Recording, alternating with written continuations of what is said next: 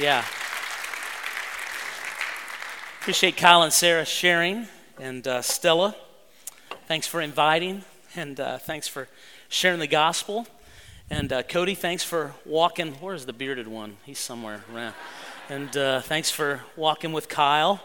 Those are awesome kinds of stories, and that's what the text is about today. It's a story like that.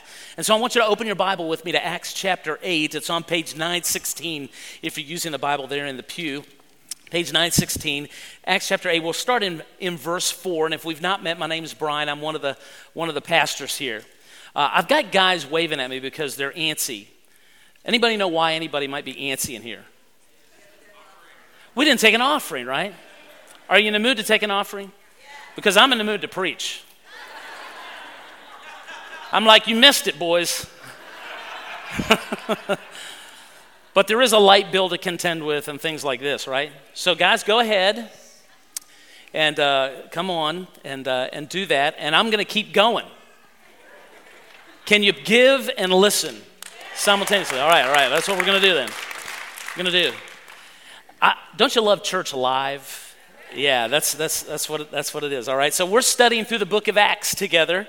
As a church family, thank you, man, for reminding us and taking the taking the offering this morning. We're studying through the book of Acts together, and this text is about four people. Four people. Everybody say four people.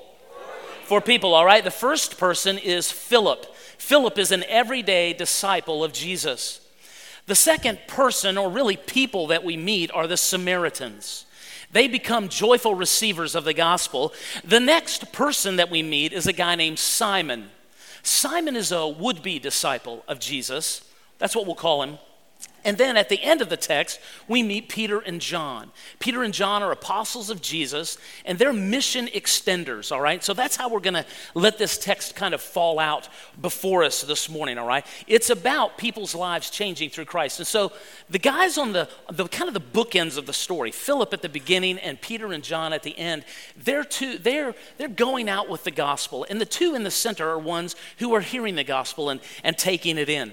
And the big idea that I want you to walk away with this morning is this, that God uses everyday believers sharing the word of Christ and showing the love of Christ to bring great joy to people for the glory of Christ.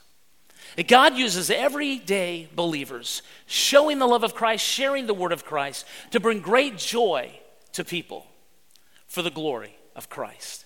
So let's kind of refresh for a moment, right? We were in chapter six and seven last week, and last week we saw really a terrible thing. We saw the first Christian martyr. His name was Stephen. Stephen was not an apostle of Jesus. He was an everyday disciple of Jesus. And his life was taken because he trusted in Christ, because he declared his faith in Christ. Alongside of Stephen, or there in that scene, was a young Jewish zealous Pharisee named Saul. Saul approved of Stephen's death, and then Saul took off. He began to ravage the church. That's the word. It's a word that really describes a vicious kind of persecution.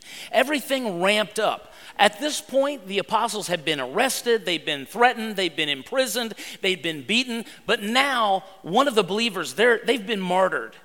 And now it's getting worse. Saul is dragging men and women out of their homes and putting them in prison. And some of the believers, in fact, it says all of the believers are scattering out of the city of Jerusalem and into the regions of Judea and Samaria. That's what's happening in verses one through four. That's what we see, verses one through three. And now look at verse four in chapter eight. It says, now those who were scattered went about preaching the word. Philip, now we're going to zoom in, Philip went down to the city of Samaria and proclaimed to them the Christ. And so the spotlight moves from Stephen to Philip, and Philip is another, like Stephen, another everyday disciple of Jesus. He was one of those seven set apart in chapter six to care for the needs of those widows in the life of the church. And now he's been scattered out of the city because of this persecution, along with all these other believers. And the word scattered is an interesting word. It's the word that we get the word diaspora from. And it's actually kind of a, it's a word that pictures something agricultural for us, like sowing seed, scattering seed. My wife's grandfathers, both of them, Arthur Inyard and Harold Bartholomew, they were farmers in north central Missouri. I remember pulling up to their homes and seeing when they had corn in the fields, the immaculate clear lines of rows of corn that they had planted. No farmer worth his salt just randomly scatters seed in a field. He plants intentionally, plants carefully. It matters how they do that. And this passage is about God, the master sower, working through this persecution to sow everyday believers like gospel seed into the lives of all of these Samaritans. And that means something for you and me.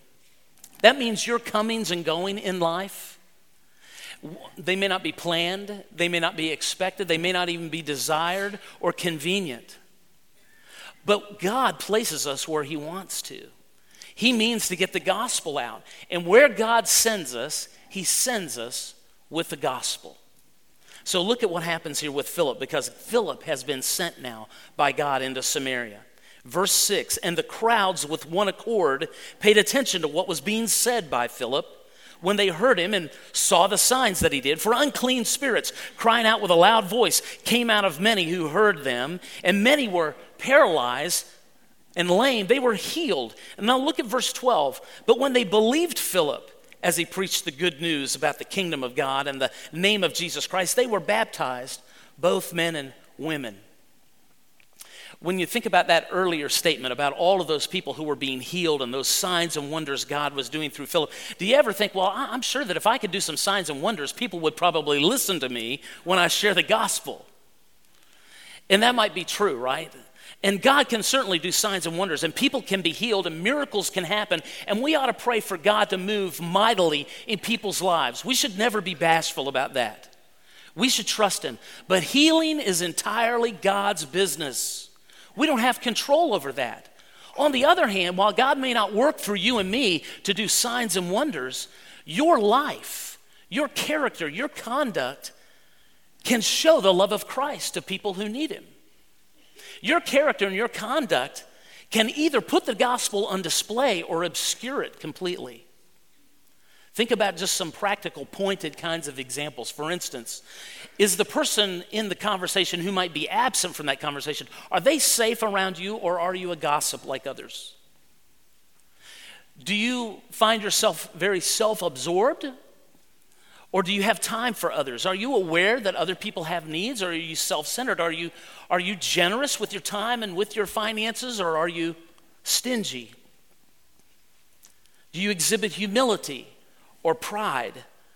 Your life and your character, the manner of your life, can either put the gospel on display or it can obscure it. God did many amazing things through Philip right here. We, we see that in the text. But the most important thing for us to see is this, and to hear is this, that Philip went to Samaria announcing the gospel, proclaiming the Christ, preaching the word. That was true not just of Philip, but of all of those who had been scattered there. And every time you see one of those little phrases, he went and proclaimed to them the Christ.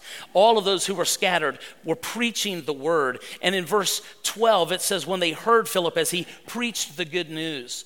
Those are different words, but they carry the same meaning, the same real sense.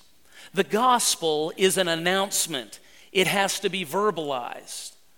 And it's an announcement that God has worked in the world to send his son into the world, to save sinners, to reconcile us back to himself.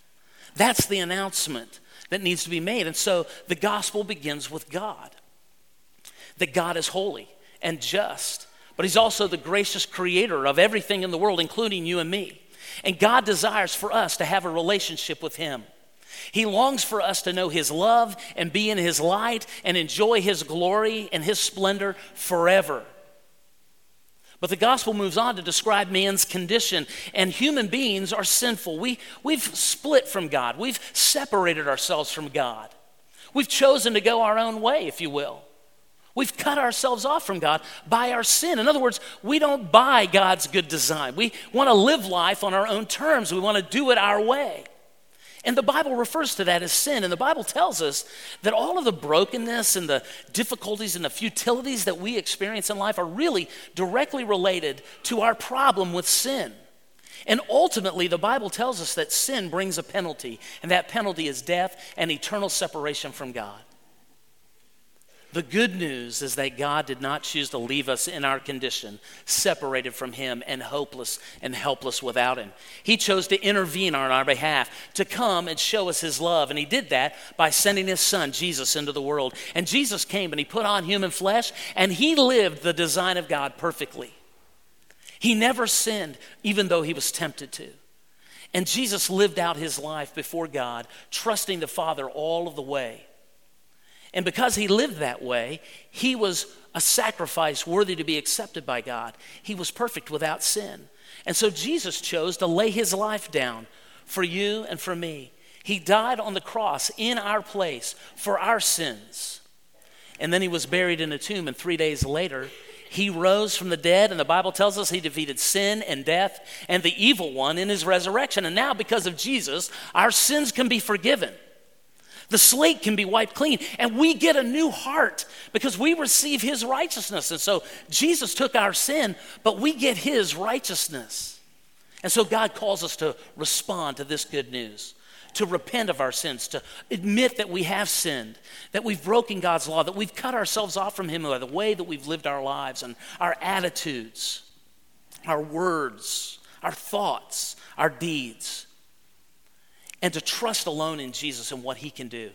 To no longer rely on ourselves to somehow be good enough before God that he would accept us, but to realize that could never happen.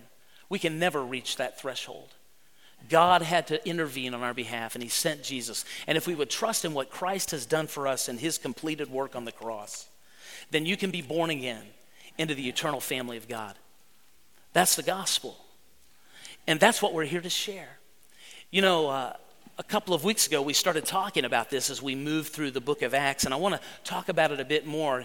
As a church, we were planted here thirty-two years ago. thirty-two years ago, a group of believers were captured by God with a vision to see the Ahwatukee Foothills saturated with the gospel and to see believers discipled and walk with Jesus. And so Foothills Baptist Church was planted.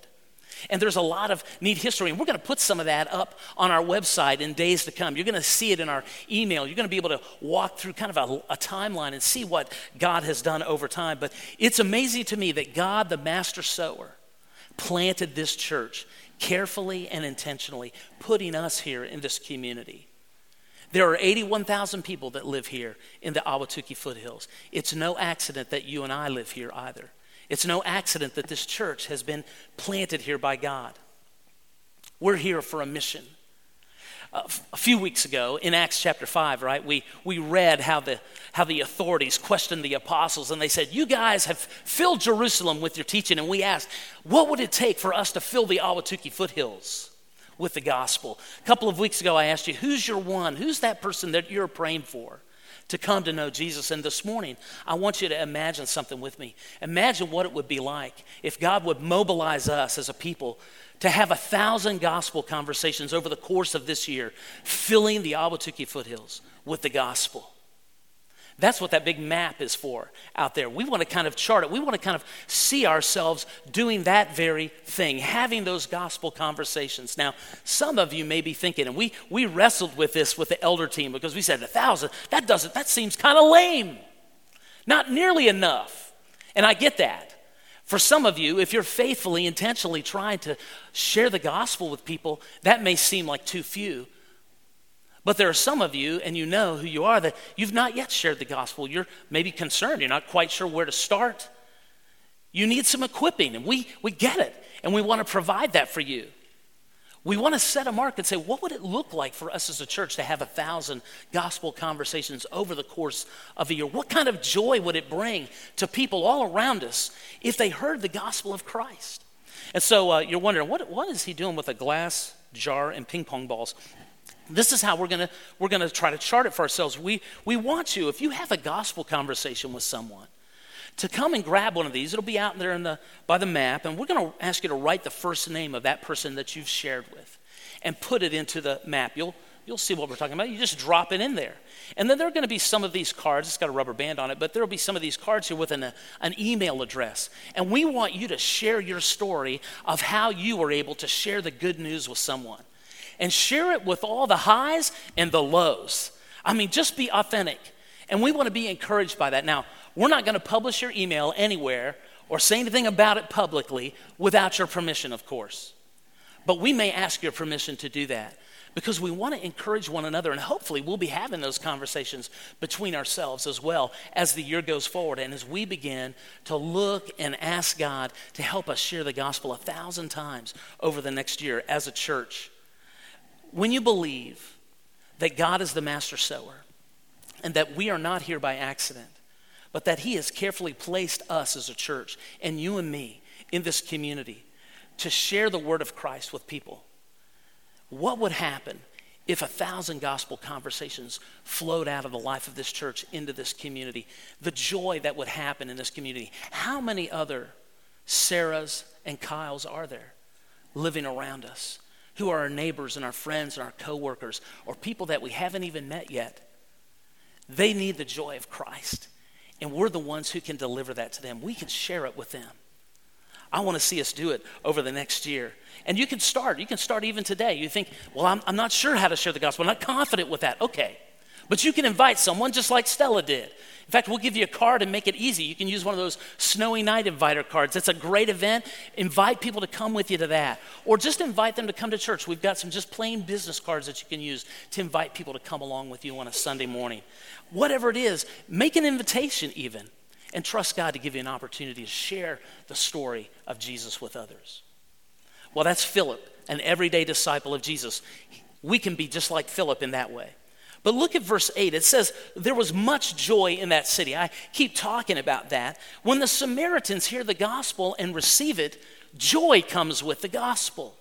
It's changed their hearts, and so the Samaritans are joyful receivers. And part of the joy, I think, that happens in the Samaritans is that a unity begins to happen here that they haven't known for a thousand years.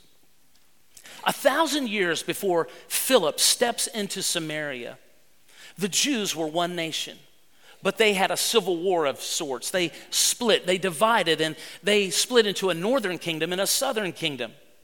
And the northern kingdom took Samaria as its capital. And over time, the Samaritan kingdom, that, that northern kingdom of Jews, they were overrun by Gentiles. And over time, those Jews there started to intermarry with those Gentiles who had conquered them, something that was strictly forbidden by God. The Jews in the southern kingdom despised that. They couldn't stand it. I knew our kids would be in here this morning, so I thought I'd drop this in here. If you've read Harry Potter or seen the movies, the southern kingdom would have looked at the Samaritans as if they were muggles. They were mixed blood people. They were impure as far as the southern kingdom of Jews were concerned, and they didn't want anything to do with the Samaritans. In fact, it was so bad that they'd take the long way around Samaria if they needed to go north. They'd add an entire day to their travel, just so they didn't have to be around them. And the Samaritans, you know, they, they antagonized the southern kingdom as well. They, they built their own temple and said, this is the real temple, not yours in Jerusalem. And they said, we no longer trust that all of these books that you say are God's word are actually God's word. And so they thinned out the Old Testament Bible and what they chose to believe and follow. There was a lot of issues there. And in this history, you see Jesus.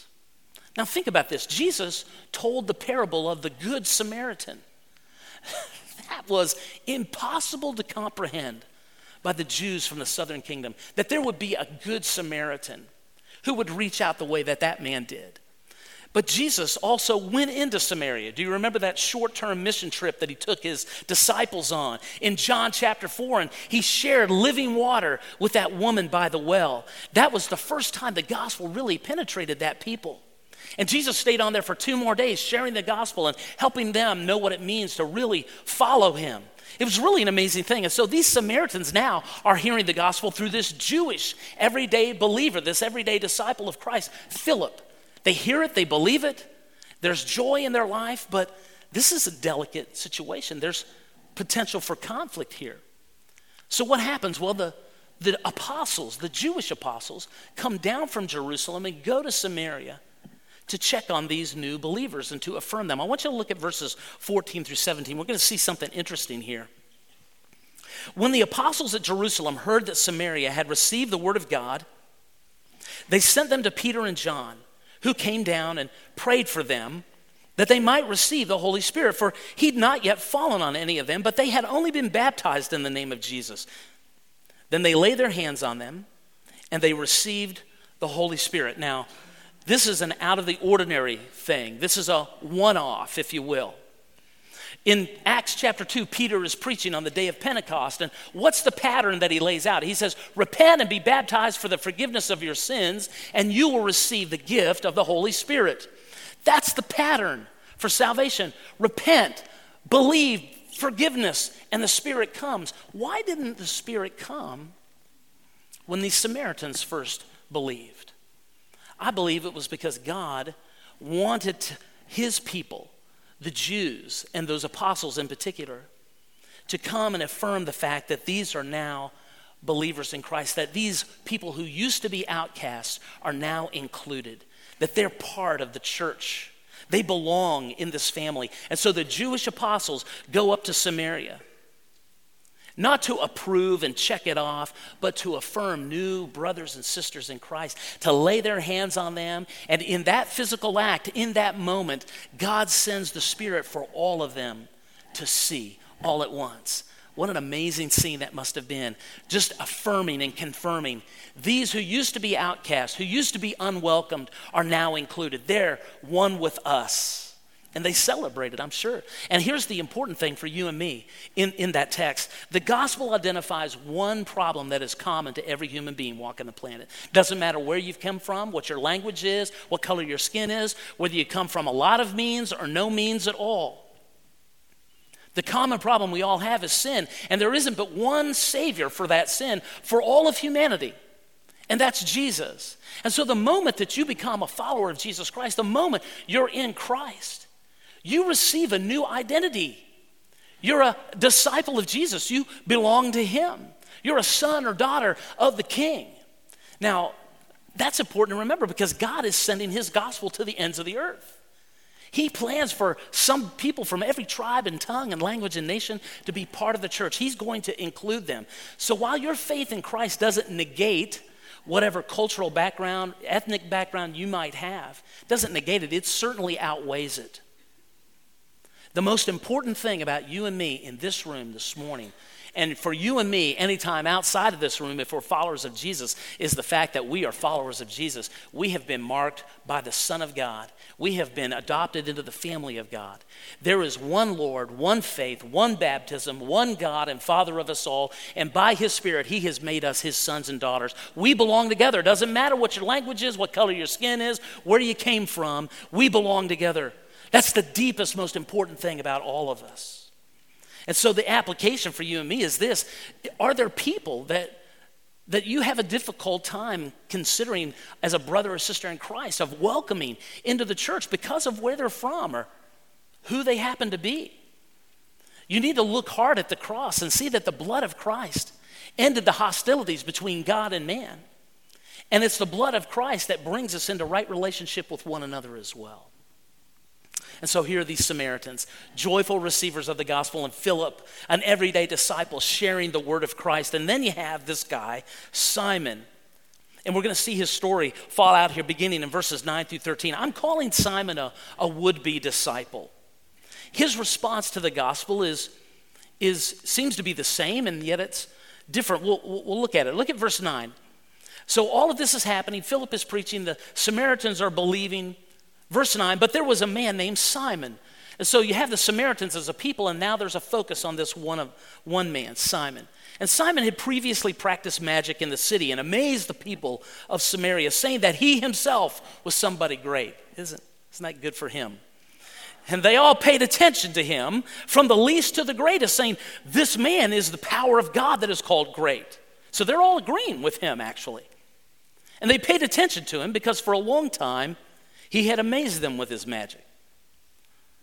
Shift, but when they believed Philip, preaching the good news about the kingdom of God and the name of Jesus Christ, they were, they were baptized, both men and women. They believed, and then they were baptized, and even Simon himself believed. And after being baptized, he continued with Philip, and seeing signs and great miracles performed, he, he was amazed. Simon uh It's interesting. I mean, he's a self-proclaimed great guy. What do you say? He looked in the mirror and said, man, you're a great guy, son. I don't know.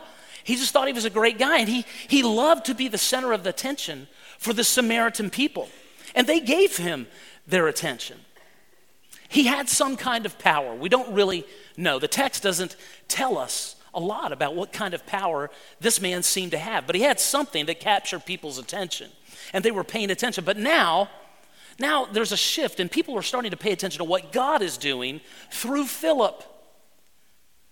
And at the same time, in the midst of this, in the midst of kind of losing his audience, Simon believes, and Philip baptizes him. I read one commentator said, there's no, nothing in the text here to think that Philip was premature in baptizing Simon.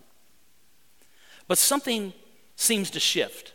There are some questions about this guy's conversion to Christ. Look at verse eighteen. We pick up his story. This is after the apostles have come. They've laid their hands on the Samaritans. The Spirit has come. Simon sees all of this. And look at this. When Simon saw that the Holy Spirit was given through the laying on of the apostles' hands, he offered them money, saying, give me this power also, so that anyone on whom I lay my hands may receive the Holy Spirit.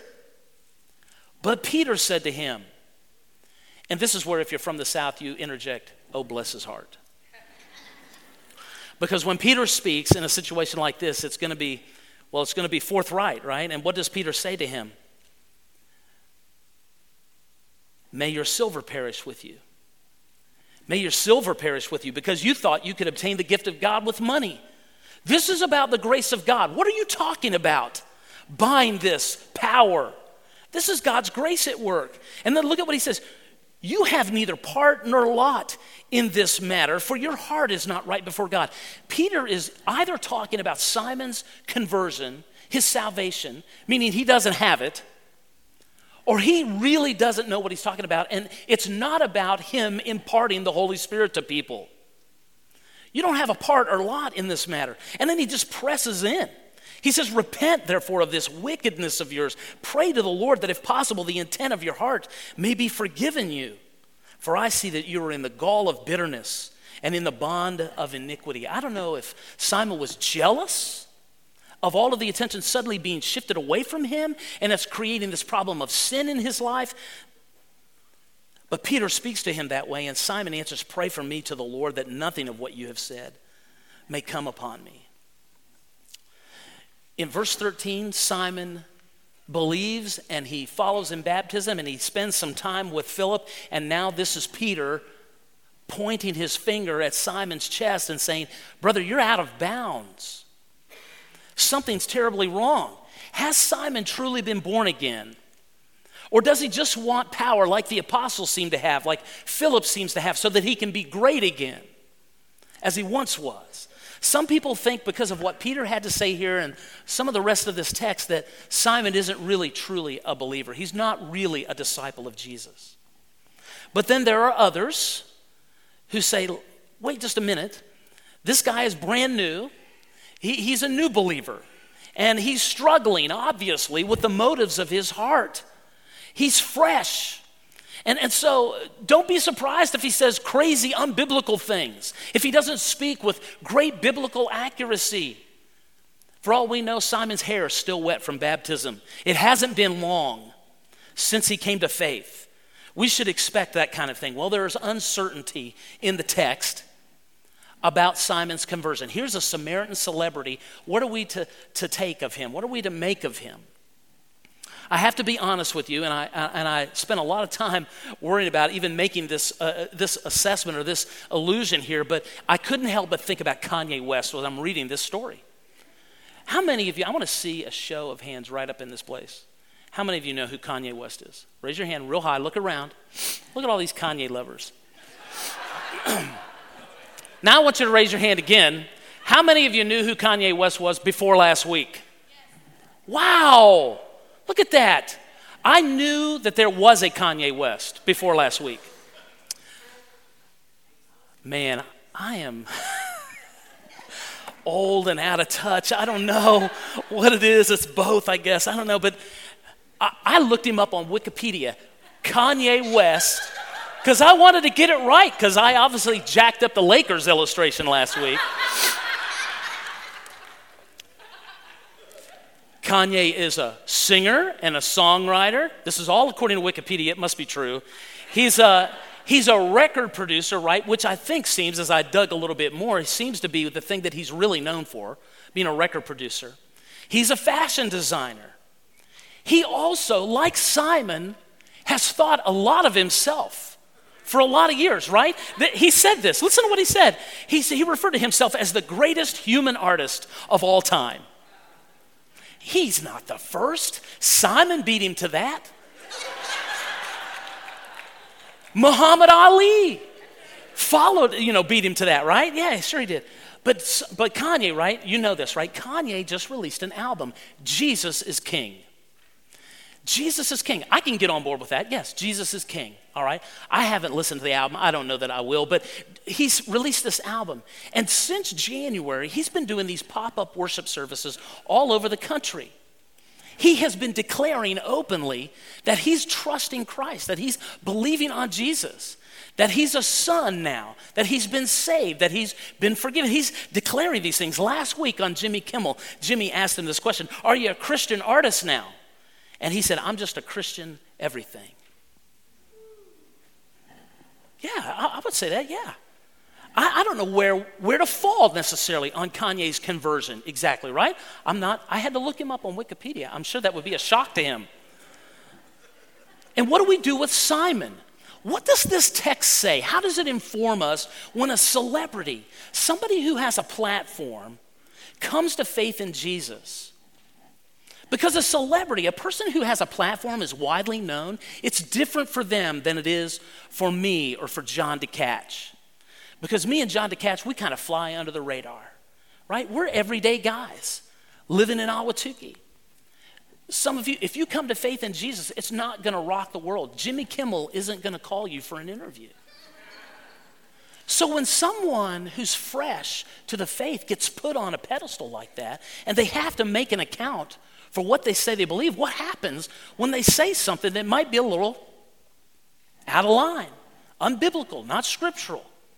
Uh, this is what I think the text is, is telling us. I think it's intentionally vague. Good arguments can be made on both sides. I'll probably have ten preachers come up to me and say, "Brother, it was this or it was that," and I hear you.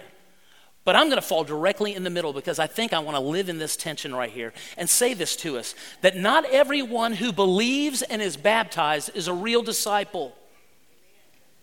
That doesn't mean that we automatically think in, in a suspect terms of the Andersons, for instance, who shared their testimony and was baptized, or anyone else. We give, as the body of Christ, the spiritual benefit of the doubt. We encourage someone who is declaring their faith in Christ and following in baptism. We encourage them. We walk with them. We pray for them that God would use them. And, and beloved, I think it's appropriate that for someone like a Kanye West or some other people who have a wide platform, who have lots of opportunities to open their mouth and speak, maybe before they've been discipled very much, to pray for them, that God would protect them and fill them with His Spirit and develop them as real disciples of Jesus. I pray that that's true for Kanye. I pray that he knows Jesus and his life is changing. Imagine the effect that that, that could have. It would be awesome, right? We want to pray for him, and, and I think that's the right way to approach it, whether it's Simon or Kanye. So you have these responses to the gospel in this text between the Samaritans and Simon. Philip, that everyday disciple, sharing the gospel, and now you have these guys here at the end of the text, Peter and John. Verse twenty-five, when they had testified and spoken the word of God, the word of the Lord, they returned to Jerusalem, preaching the gospel to many villages of the Samaritans. Can you imagine the joy that captured those guys? They had just seen um, a spiritual miracle happen. People who had been outcast and cut off, people for whom they had had perhaps hostile feelings toward, now have been included, and they've welcomed them, and they've seen the Spirit come. I can imagine that the words of Jesus in Acts one eight were ringing in their ears. Jesus said, "You will be my witnesses in Jerusalem and in all Judea and Samaria." And they must have been talking really fast and furious. Can you believe what God has done? He has swept into the lives of the Samaritans. The Spirit came. And now they're on their way back, and they are stopping at every Samaritan Circle K looking for somebody to share Jesus with. I mean, they are pumped and they are stoked and they want to do that. Beloved, Jesus is King. And as the King, he has sown us into this community. And we have the joy of being his people and sharing the good news of Christ with people anywhere, anytime, any place. And seeing the joy of Christ come into their lives as we're faithful to do that. To see them experience the unending, inexhaustible joy of Jesus coming to live in the center of their hearts.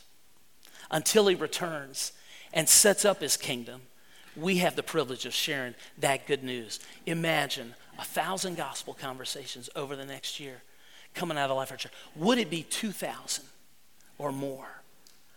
Let's pray that God will use us that way. Now let's let's do that as we move into taking the Lord's Supper together, all right? So guys, you can get up and, and get yourselves ready, and I want to pray for us in just a, for just a few moments here. Lord Jesus, we believe your word and we trust in it. We believe that you sowed the church here into this community many years ago, that you gave a group of believers a vision for the gospel to saturate this neighborhood and this community. And Father, we confess that we are here. We see ourselves, those of us who are believers here, we see ourselves like gospel seed that you have scattered into this community. And Lord Jesus, we want to honor you, so we ask that you would help us to do that through faithful obedience to this mission, through faithful obedience to our identity as everyday disciples of yours. Lord Jesus, I pray that it would sink deep into our hearts, that our lives are sent. We're, we're not living where we're at. We haven't been relocated here, perhaps, by happenstance, by corporate moves. We believe you are sovereign, you are King, and you've planted us here. And where you send us, you send us with the gospel. And so we bow our hearts before you today, and we come to take this bread and this cup, symbols of your body and your blood, Lord Jesus, that were broken and given and laid down for us, for our sins. And I pray for every heart in the room this morning, every person who knows Christ, that you would speak to them today and that you would work in their hearts.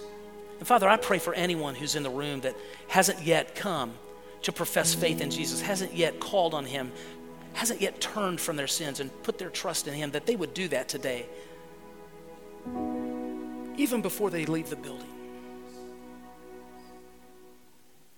Beloved, I just want to speak with you for just a moment with your heads bowed and your eyes closed. And for those of you who are, who are believers, that's what this table is for, the Lord's Supper, the bread and the cup. It's for those of you who have professed faith in Christ.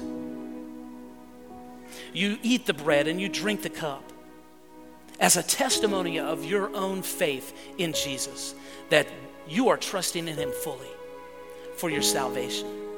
And so if there are children in the room or others in the room who've not yet done that, you just allow the elements to pass and remember that that's what it is. And one day when you come to faith in Christ, you'll be welcomed at that table. You'll, you'll be asked to take it, the bread and the cup, and receive it as a testimony of your faith in Jesus. It'll be so meaningful to you then. But for those of you who are believers, I want to give you a few things to think about as you pray.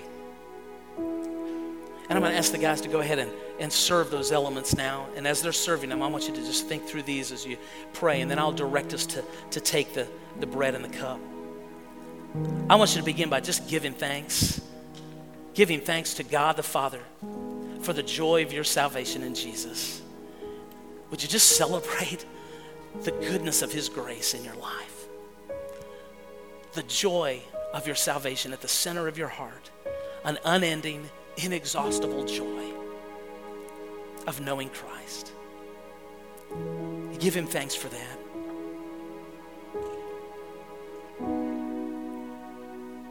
And before we take the bread and the cup, that that you would ask him to convict you of your identity as an everyday disciple on mission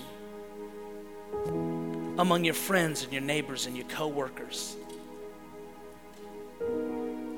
God, convict me of my identity as an ambassador for Christ wherever I go, as a minister of reconciliation. God, drive that conviction of my new identity in Jesus deep into my heart so that I see myself that way and I see people, people you love, and I love them.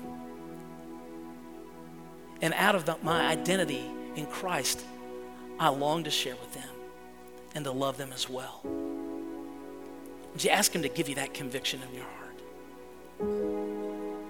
heart? Perhaps this is a moment to repent and confess. A lack of engagement with people who need Jesus, whoever they are, wherever they live.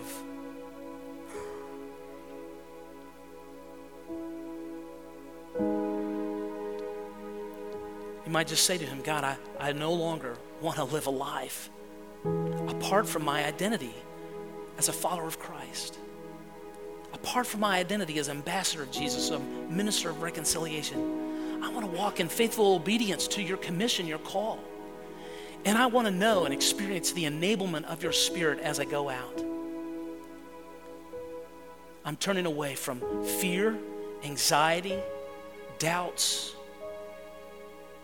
about sharing, and I want to trust that you will use me. You can use me. I believe that. And I'm going to trust that, Jesus, you will speak through me and that the Holy Spirit will give me the words to say. Perhaps you want to take a moment just before we eat the bread and the cup and pray for your one, if you identified that person, someone. Maybe it's your mom or your dad or a brother or sister, an aunt or an uncle, a cousin. Maybe it's a coworker of yours or a neighbor, someone that you're praying for to, to know Christ. Maybe you pray for them this morning.